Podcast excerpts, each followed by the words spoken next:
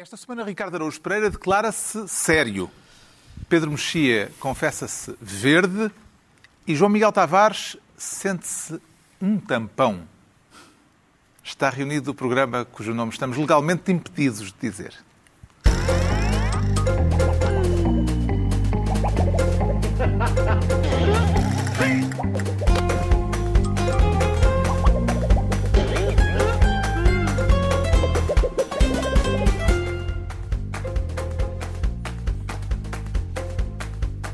Ora viva, sejam bem-vindos. No final de uma semana em que se completaram 3 meses sobre a invasão da Ucrânia, numa guerra a que Putin continua a não chamar guerra, uma semana também em que o perfil daquele que está apontado para ser em breve o novo juiz-presidente do Tribunal Constitucional gerou controvérsia.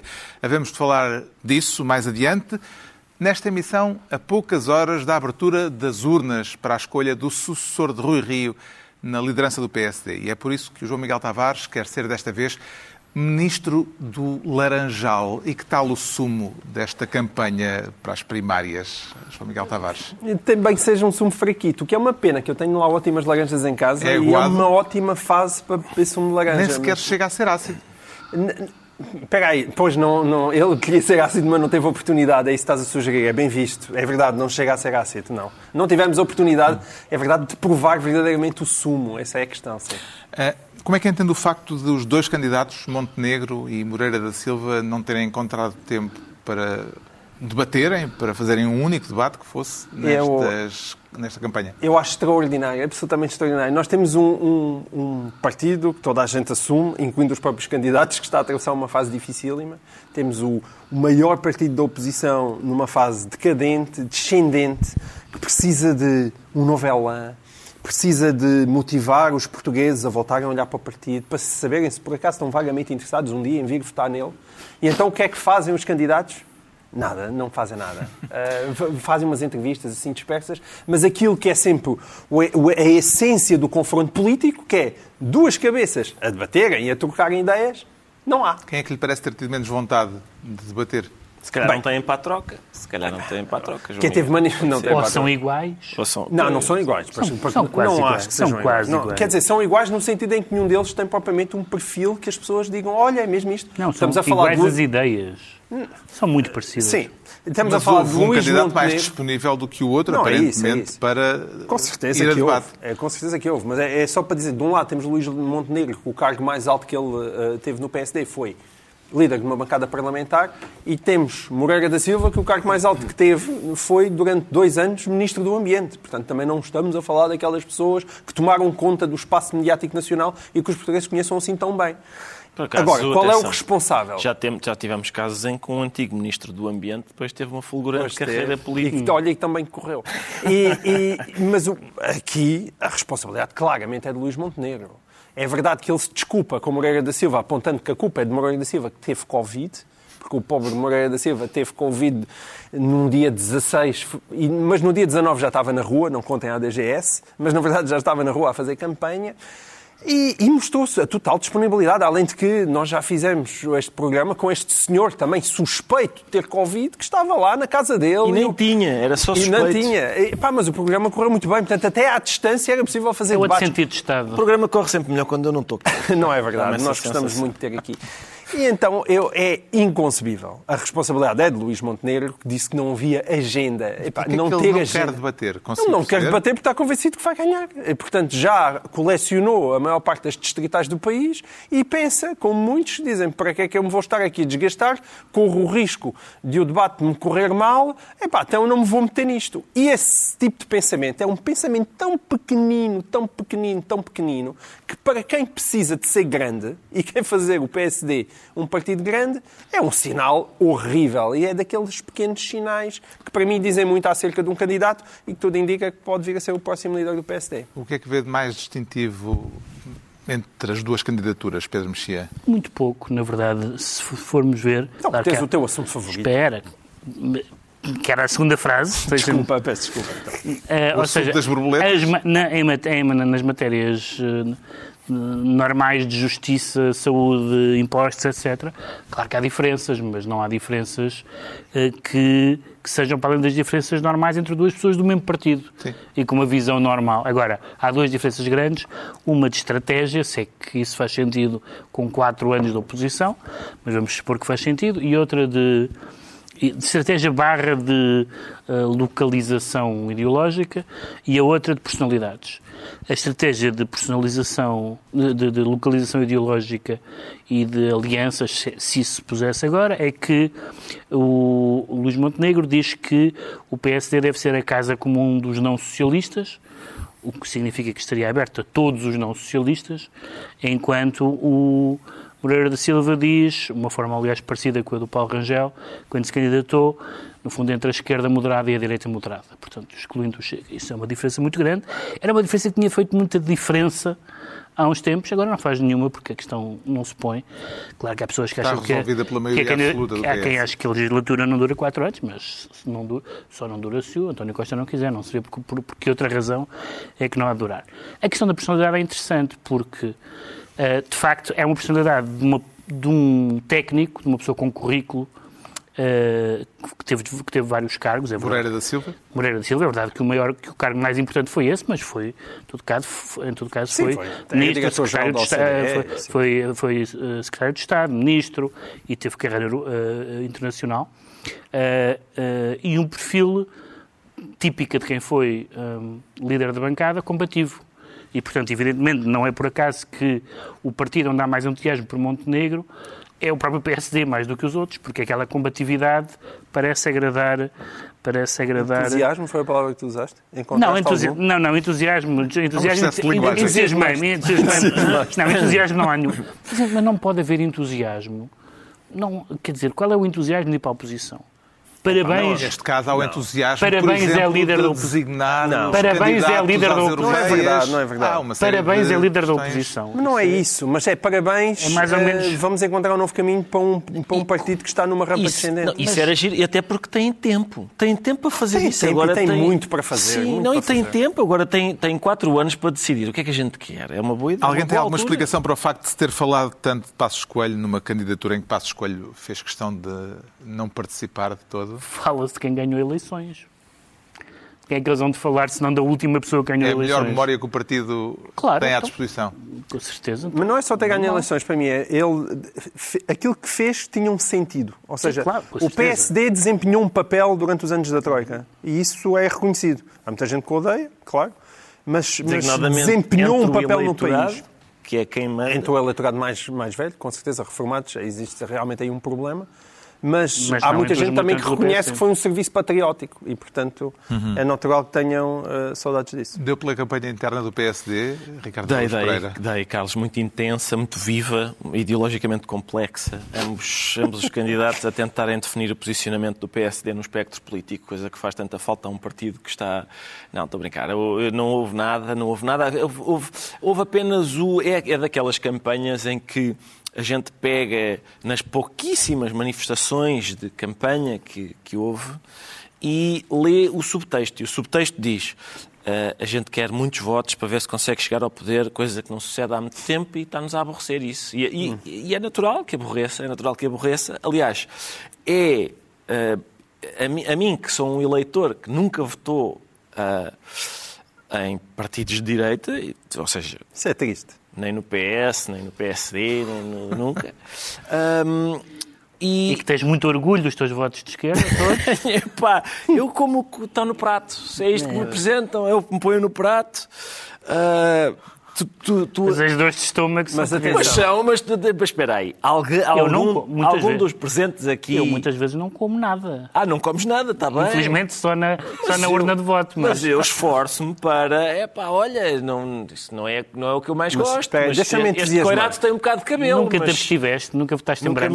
Nunca me abstive. Vou lá, é o que está no prato. O que é que está no prato? Então pronto, olha, vai este.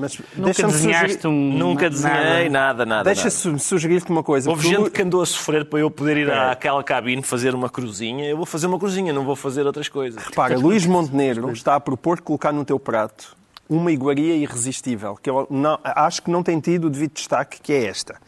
Ele propõe criar pela primeira vez no mundo digital uma sede partidária portuguesa no metaverso, que é aquele universo online 3D, então, em que as pessoas interagem em ambientes digitais virtuais. Desculpa lá. E o então, Luís Montenegro propõe criar lá uma sede. Então peço desculpa a todos, é que eu constato agora que vim para aqui sem me preparar, eu não sabia dessa proposta. Não deu pela campanha? Pois não.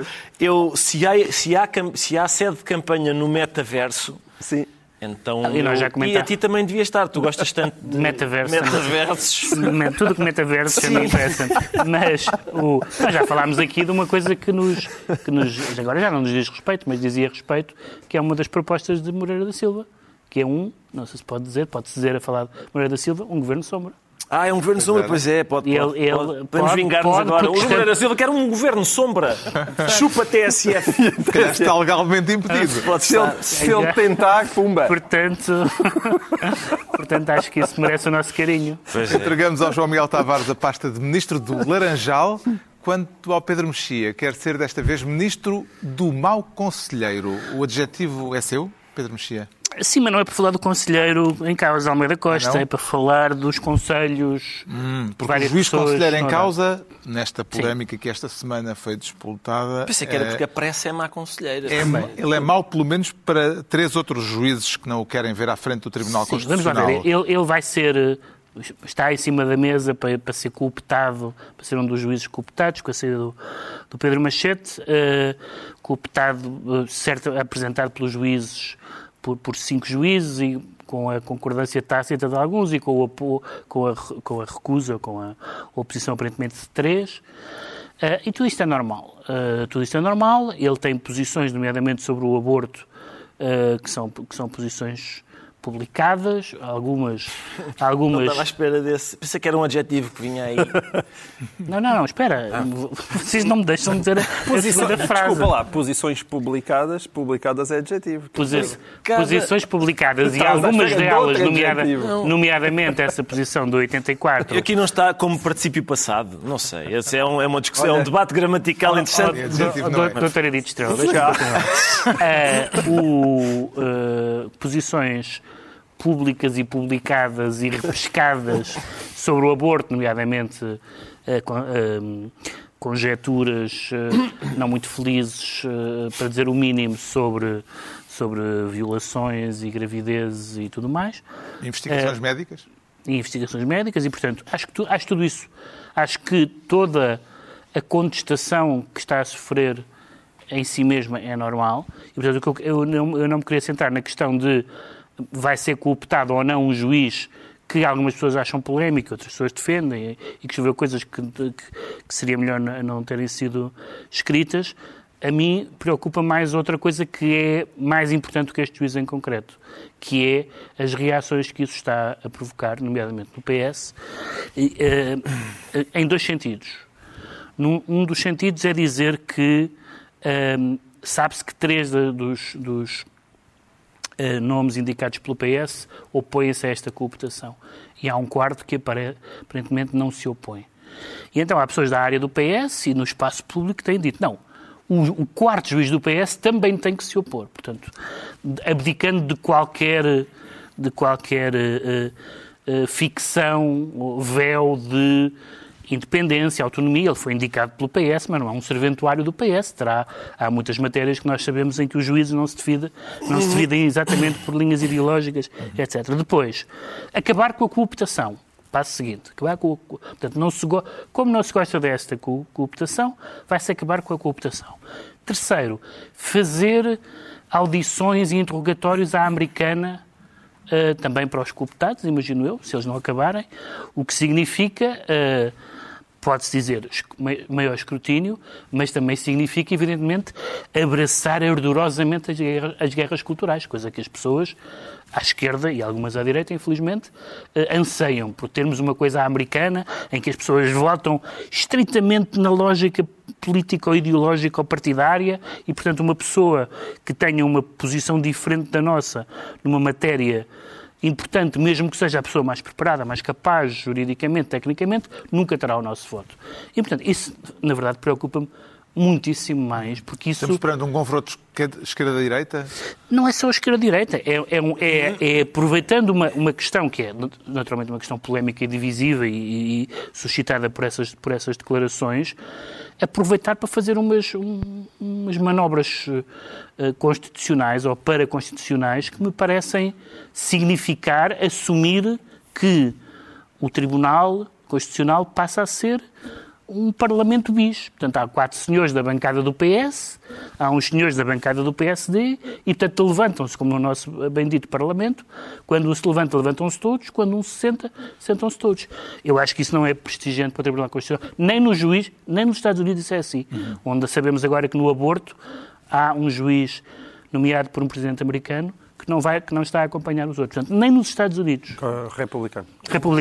O juiz conselheiro Almeida Costa, questionado pelo Diário de Notícias sobre opiniões manifestadas em 84, aquelas opiniões sobre o aborto a que o Pedro Mexia fez referência, recusou-se esclarecer se ainda as mantém nos mesmos termos. Como é que interpreta este facto, Ricardo Araújo Pereira? Tenho pouca esperança de que ele não as mantenha, até porque houve outras declarações que têm a ver diretamente com o direito constitucional.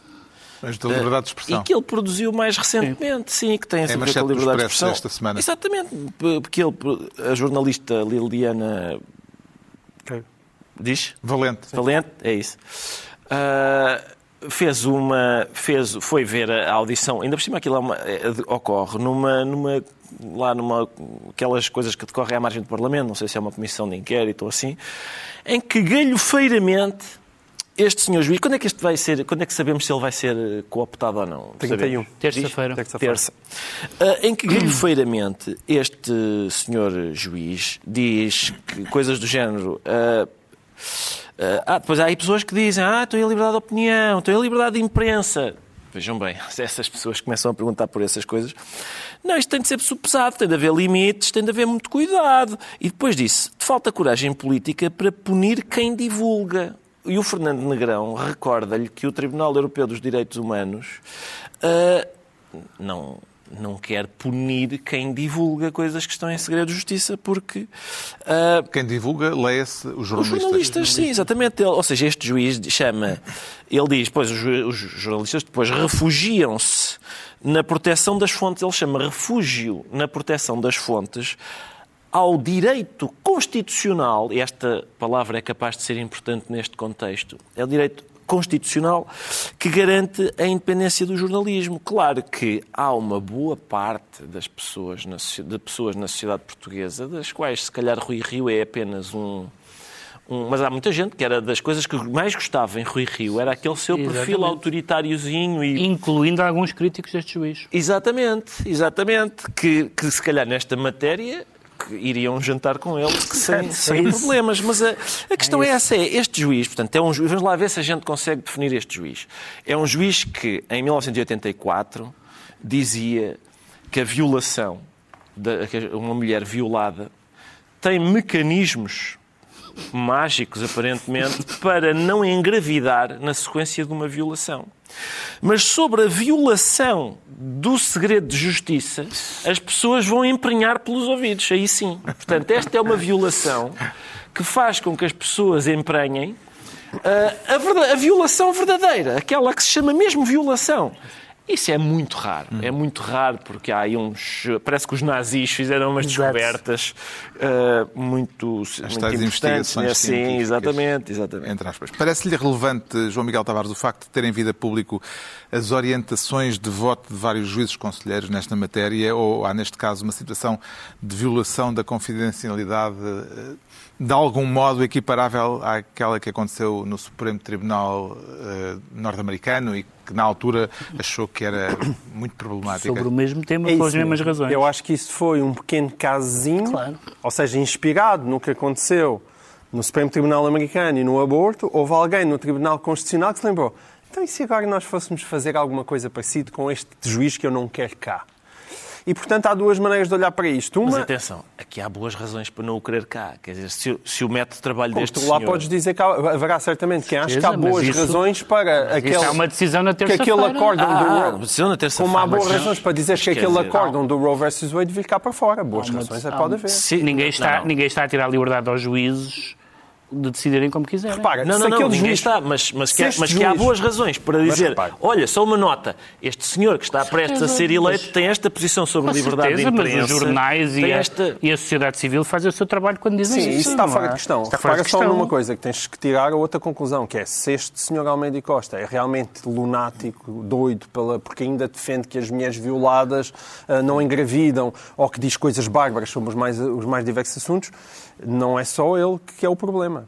É também os outros juízes que os foram escolher. Epá, e esses foram escolhidos pela Assembleia da República. Sim. Eu estou com o Pedro.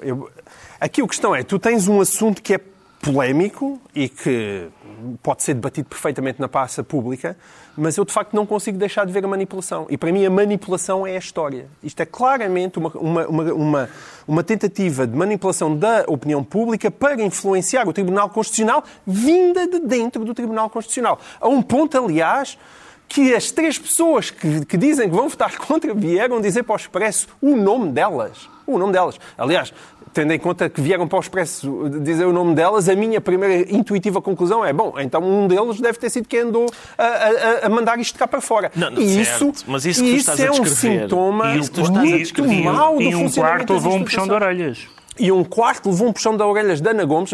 Atenção, nós já sabemos quais são as três que estão contra. O quarto eleito do PS. Sim, aliás, mas isso tu estás a descrever como nós sabemos, manipulação. Eu neste momento, deixa-me só dizer isto, eu sei que dos 5 juízes, supostamente da área do PS, que Mariana Coanotilho, Assunção Raimundo e António Ascensão Ramos vão votar contra, que Joana Costa, também da área do PS, aparentemente vai votar a favor, e que José João Abrantes, que é o mais velho, que o PS teme que vá votar a favor, está a ser pressionado por Ana Gomes, que só faltou dizer o nome, porque a pessoa era absolutamente identificável. Na praça pública, quer dizer, você vota contra numa votação secreta do Tribunal Constitucional. A cooptação pode ser discutível, mas ela tem uma lógica. Certo. Mas não como retaliação do resultado. É para aumentar a independência do Tribunal Constitucional. Sim, ou seja, nós escolhemos 5 pessoas, o PSD, a direita, escolhe ali mais 5 pessoas, depois há 3 que são cooptadas por aquelas. Dessas cooptadas, muitos delas acabaram presidentes do Tribunal Constitucional. É a mesma discussão dos Estados Unidos, aquela ideia de que, como o Tribunal Constitucional tem uma maioria conservadora, deve ter mais membros. Uhum. Ora, eu tanto me dá que sejam 9 como... Já não sou americano, mas quer dizer, a questão não é se eles são 9 ou 13 ou 24, é que isso se faça na sequência de uma decisão desfavorável. Eu acho que aquilo que tu descreves, João Miguel, como manipulação, são, digamos, independentemente do sítio de onde vem, da origem da notícia, as notícias vêm sempre de alguém que tem interesse. Tá bem, é muito... Exceto o Cerejo, que anda mesmo a esgravatar e a ir à procura e a morder e tal.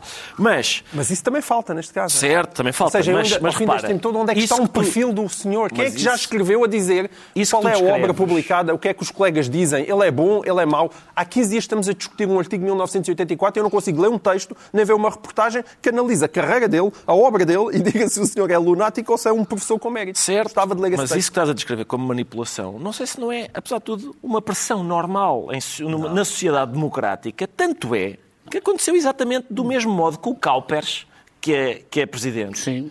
Que é um desses cooptados que chegou a presidente. Funcionou, aconteceu exatamente com o Cowpers e não deu em nada. Há muito pouco tempo, com argumentos muito semelhantes, o que mostra uma tendência completamente venenosa do que se está a acontecer dentro do Tribunal Constitucional.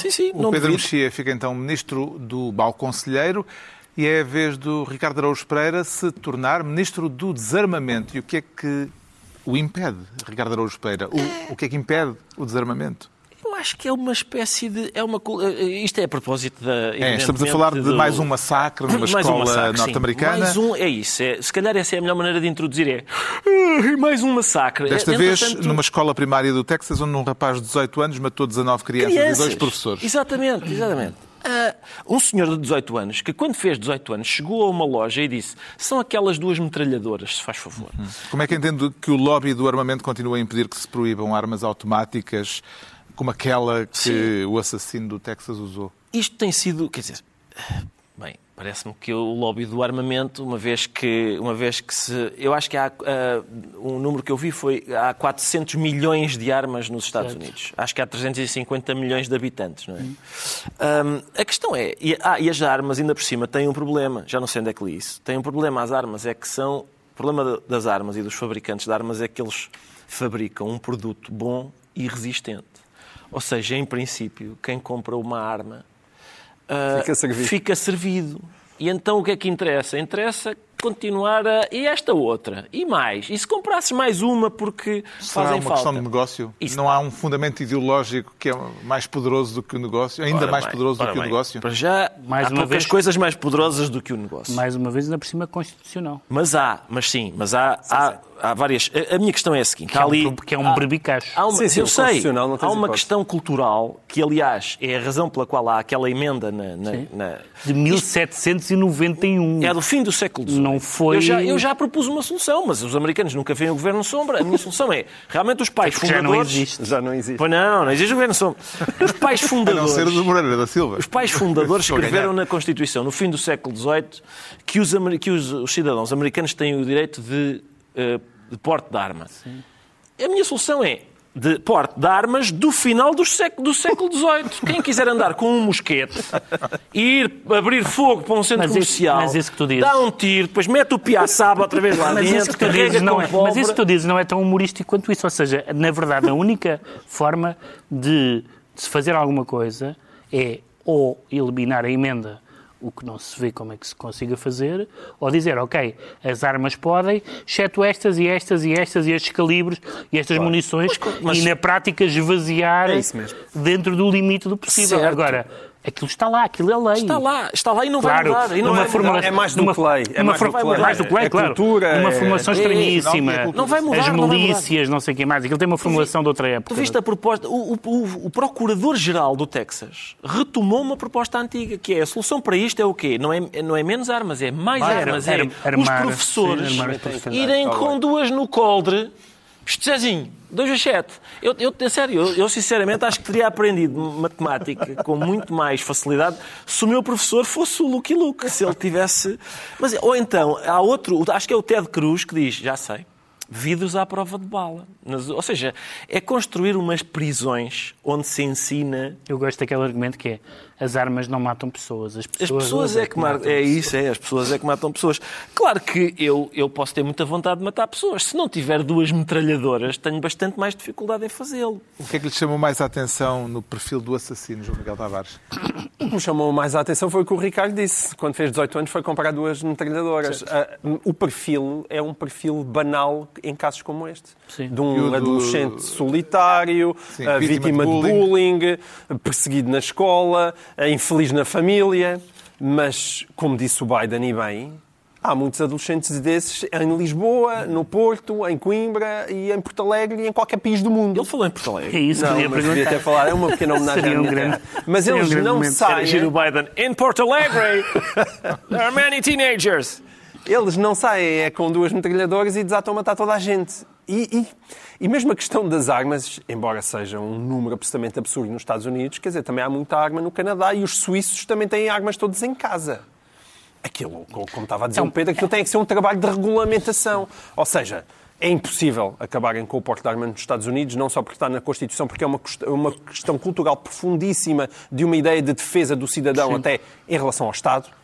Mas quer dizer, daí a permitirem-se armas metralhadoras e montes de mecanismos que permitem estes tiros de repetição em que alguém consegue entrar numa escola e matar dezenas de pessoas antes de ser abatido, isso sim é impensável. Interpretou o desabafo do presidente Biden, Pedro Mexia, quando ele exclamou "estou farto disto", como uma declaração de vontade política firme ou como uma confissão de impotência nesta matéria? Sim, mas não é o Presidente que decide isso. Nós vimos que imediatamente... Portanto, impotência.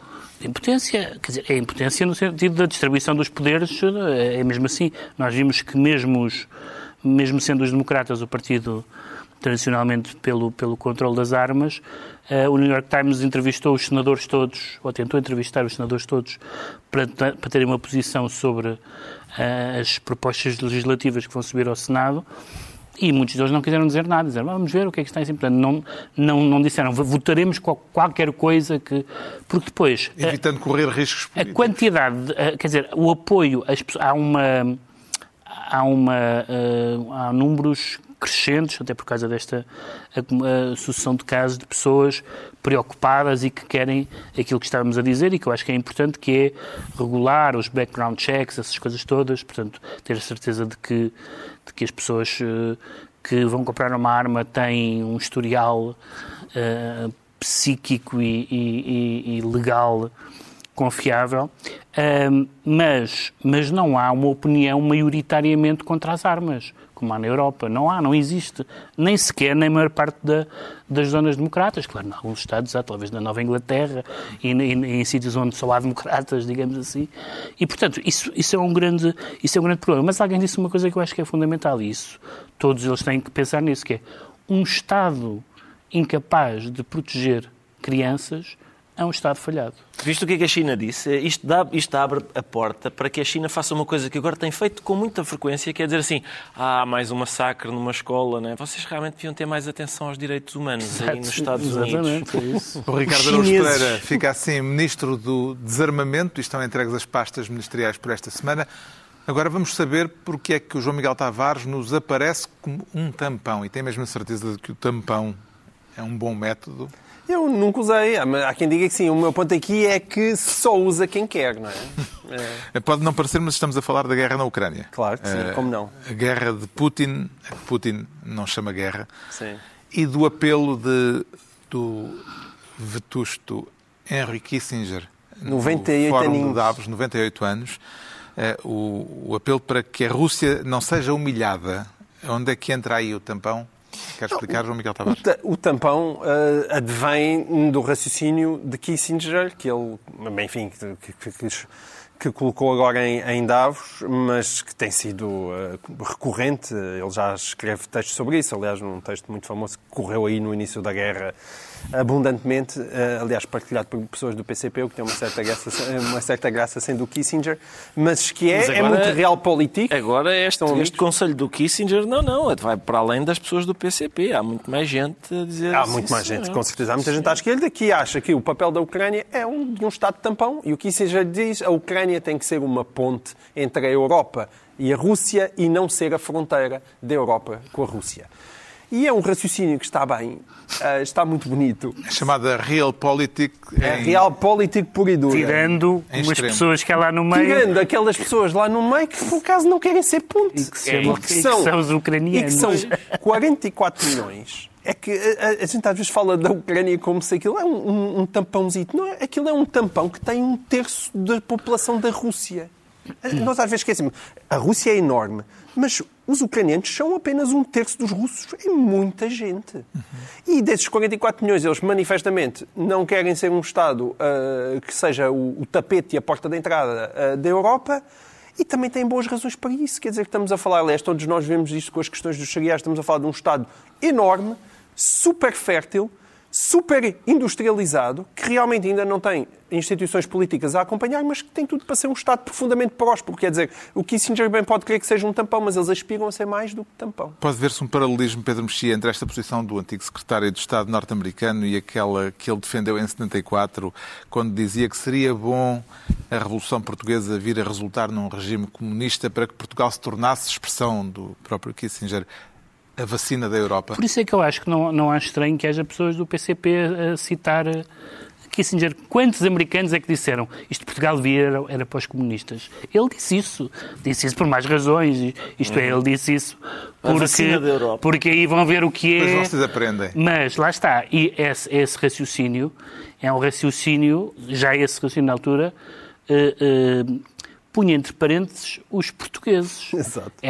No tabuleiro do risco é engraçado. Eu tenho lido muitas coisas dos chamados realistas e são uma espécie de pessoas que só possuem inteligência. Eles são muito inteligentes, muito lúcidos, mas nada que seja sofrimento humano quer dizer, é um ruído de fundo. Para eles isso não é, o fator humano é um ruído de fundo. Portanto, o que eles dizem é, o que eles falam é de equilíbrios de forças, zonas de influência, geoestratégia, tudo isso é importantíssimo. Mas, e os povos? Bem, os povos, não vamos agora falar dos povos. Então, mas e as violações dos direitos humanos? Não vamos falar disso. O Kissinger foi no Nobel da Paz, portanto, enfim. Enfim. Vendo as declarações de Kissinger, sensatez ou cinismo, Ricardo Araújo Pereira? Carlos, no meu tempo... Estas declarações do Kissinger, que são tidas como uma mistura entre sensatez e cinismo, uma espécie de lucidez, de realismo, eram tidas pela esquerda, nos bons tempos, não é? A gente sabia tudo o que saía da boca deste senhor. Tinha, por exemplo, esta proposta que ele tem aqui para... Com as devidas distâncias, não é assim tão diferente do que ele propôs para Timor-Leste, por exemplo. Sim. Ele, em Timor, ele estava lá, ele foi lá cumprimentar o senhor Suharto. Os Estados Unidos armaram os indonésios... também porque aquilo, se calhar, era uma boa maneira de manter ali aquela região. Lá está, no complexo geopolítico mundial, se calhar era a melhor maneira. Claro que desagradava a uns desgraçados que estavam lá no... É uma espécie de programa de computador. Exato, sim. Do ponto de vista computacional, aquilo... Sim. Mas depois... É máxima do Amoshem. Está esclarecido porque é que o João Miguel Tavares se vê como um tampão. Quanto ao Pedro Mexia, diz sentir-se verde, no sentido de ainda não estar maduro ou na acessão de caminho livre aberto pela via verde. Sim, das duas coisas, porque tanto em relação à União Europeia como em relação à NATO se tem discutido muito adesões e estas adesões... Algumas percebe-se que não podem acontecer, por exemplo, a entrada da Ucrânia na União Europeia, de facto, não há condições. E eu acho que é séria a posição de António Costa e de outros políticos europeus, é séria, não há condições para a Ucrânia entrar na União Europeia. A Finlândia e a Suécia entrar na NATO é luz verde, via verde e passadeira verde, porque são países... que cumprem todos os critérios, e depois há a questão da Turquia, porque a Turquia está dentro da NATO e a NATO não é um clube de democracias perfeitas, aliás, nem podia ser, porque nós já fazíamos parte da NATO antes de sermos uma democracia. E, portanto, neste momento está-se a discutir a entrada dos países nórdicos versus direitos humanos, nomeadamente dos curdos. E é uma discussão também um bocadinho... repelente. Como é que entendeu, Ricardo Araújo Pereira, a notícia de que o Kremlin se prepara para acabar com o limite de idade no recrutamento militar na Rússia? É para aumentar, precisam de mais soldados, é uma simples medida... Está para durar, portanto. Acho que sim, é uma simples medida económica. Por exemplo, quando há escassez de carne, o governo aumenta a produção de carne. Aqui há escassez de carne para canhão, vamos a outras faixas etárias porque é preciso recorrer a mais. Há, entretanto, uma crise humanitária em perspectiva com o bloqueio russo aos portos ucranianos, impedindo o escoamento de milhares de toneladas de cereais, centenas de milhares. A possibilidade de vir a haver uma frota de navios de países da NATO a escoltar navios ucranianos carregados de cereais, que foi posta em cima da mesa, parece-lhe que pode servir de solução, João Miguel Tavares, ou aumenta o risco de confrontação e de escalada militar? Eu assim, de repente, não aconselhava. Eu, antes de libertar 25 milhões de toneladas de cereais, eu tentava libertar os ucranianos, dando-lhes armas e armando-os. Quer dizer, os países mais ativos a respeito desta ideia da escolta militar, são a Estónia e a Lituânia, que não são propriamente potências militares. E estão mais acirrados, mas quer dizer, eu acho que em primeiro lugar tentava transportar os cereais por terra e embarcá-los noutros portos. Diria eu, do alto dos meus conhecimentos sobre a rede ferroviária ucraniana e a maneira como se colocam cereais em barcos. Já sabemos porque é que o Pedro Mexia se anuncia verde. Agora vamos tentar perceber porque é que o Ricardo Araújo Pereira se declara sério. O assunto não é para brincadeiras. Não, portanto... não é porque eles foram entrevistar o senhor que atacou fisicamente. Quero falar das declarações do homem que no início do mês atacou no palco o comediante David Chappelle. Sim, um senhor que se atirou no palco, foi atacado. Das explicações dadas por ele para justificar o ato de agressão que cometeu? São explicações que eu me habituei a ouvir ao longo da vida. O que ele diz é: há temas com os quais não se brinca, diz ele. Estou a traduzir. Estou a traduzir com os devidos sotaque, porque este senhor, o que ele está a dizer, é uma coisa que eu me habituei a ouvir a vida toda. É graças a Deus muitas, graças com Deus nenhumas. Só que estes novos sacerdotes não substituem Deus por uma causa à sua escolha. É uma causa, portanto, graças com espaço em branco... nenhumas, graças a espaço em branco, muitas. E, portanto, é isto. Ele diz isto, para ele compreender que as piadas que está a dizer causam um dano muito grande, ele foi atacá-lo fisicamente. Há uma conferência muito famosa da Margaret Atwood em que ela diz o seguinte, chama-se Writing the Male Character. É uma conferência em que ela explica como é que se escreve uma personagem do sexo masculino. E ela, no âmbito dessa conferência, diz assim: eu perguntei a um amigo, porquê é que os homens se sentem ameaçados pelas mulheres? E o amigo disse, os homens têm medo que as mulheres se riam deles. E depois ela perguntou a umas alunas, porquê é que vocês acham que as mulheres se sentem ameaçadas pelos homens? E as alunas disseram, porque elas têm medo que os homens as matem. Portanto, os homens têm medo que as mulheres se riam deles. As mulheres têm medo que os homens as matem. É, de facto, uma frase que impressiona muito, mas só nos impressiona se nós formos pessoas que partem do princípio que é ridículo fazer qualquer equiparação que seja entre rirem-se de nós e violência física sobre nós. É ridículo. Muito bem. Obrigado. Obrigado. Vê as explicações dadas pelo agressor como uma atenuante ou como uma confirmação de culpa, Pedro Mexia? Este tema é tão importante quanto aborrecido porque estamos todos de acordo. Isto é, evidentemente que o que esse senhor diz é que são assuntos sensíveis para ele, ele tem uma história pessoal de sofrimento, etc. A minha pergunta é se a história pessoal pode, de alguma forma, mesmo isso... que não. Discordando... A história pessoal justifica que ele fique desagravado. Exato. Que escreva um artigo, saia da sala, faça um protesto, que assobie... Aquelas coisas antigas. Coisas antigas. Não justifica violência física e, sobretudo, não justifica que seja uma piada, seja um artigo de jornal, seja o que for, que não viola a lei, possa ser impedido porque há pessoas que se ofendem. Porque o espaço em branco hoje, no espaço em branco que o Ricardo falou, cabe tudo. Todas as comunidades, todas as persuasões, todos os gostos, todas as crenças podem lá estar. E, portanto, se houver gente que se queixa em cada uma delas, quais são os temas? Sogras? Não, há as sogras. Não podes. Quer dizer, não há virtualmente nenhum tema... não ofenda ninguém. A não ser escorregar em cascas de banana, visto que as bananas não protestam. Depende de quem escorrega também. Depende de quem escorrega, exatamente. Vê este tipo de casos como exceção ou como sintoma de qualquer coisa mais vasto? Não, isto é um sintoma de uma coisa vastíssima, mas desde a origem dos tempos, como aliás o Ricardo assinalou, há sempre alguma coisa proibida, um ídolo no qual tu não podes tocar. Isso existe desde a pré-história. Agora, depois apareceu uma coisa supostamente chamada modernidade, em que as pessoas começaram aos poucos a tentar perceber que pode-se fazer e brincar e dizer coisas. E isto é uma espécie de retrocesso. Vem na sequência de uma secularização do mundo. As pessoas já não têm uma noção do que é o fenómeno religioso e, portanto, tratam realmente hoje em dia os assuntos mais diversos como... os novos interditos, em coisas que não se podem tocar. Na verdade, provavelmente é uma aspiração pelo sagrado. Agora, este tipo de dogmatismo tem que ser combatido, que é aquilo que a gente tenta fazer aqui.